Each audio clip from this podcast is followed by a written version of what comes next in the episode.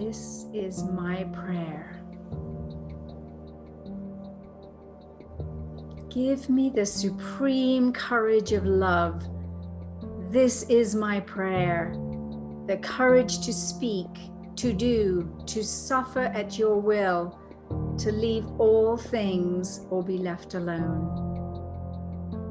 Strengthen me on errands of danger, honor me with pain, help me climb to that difficult mood that sacrifices daily to you.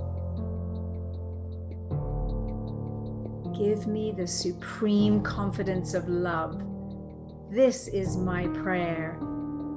The confidence that belongs to life and death, to victory and defeat, to the power hidden in the frailest beauty, to that dignity in pain which accepts hurt disdains to return it.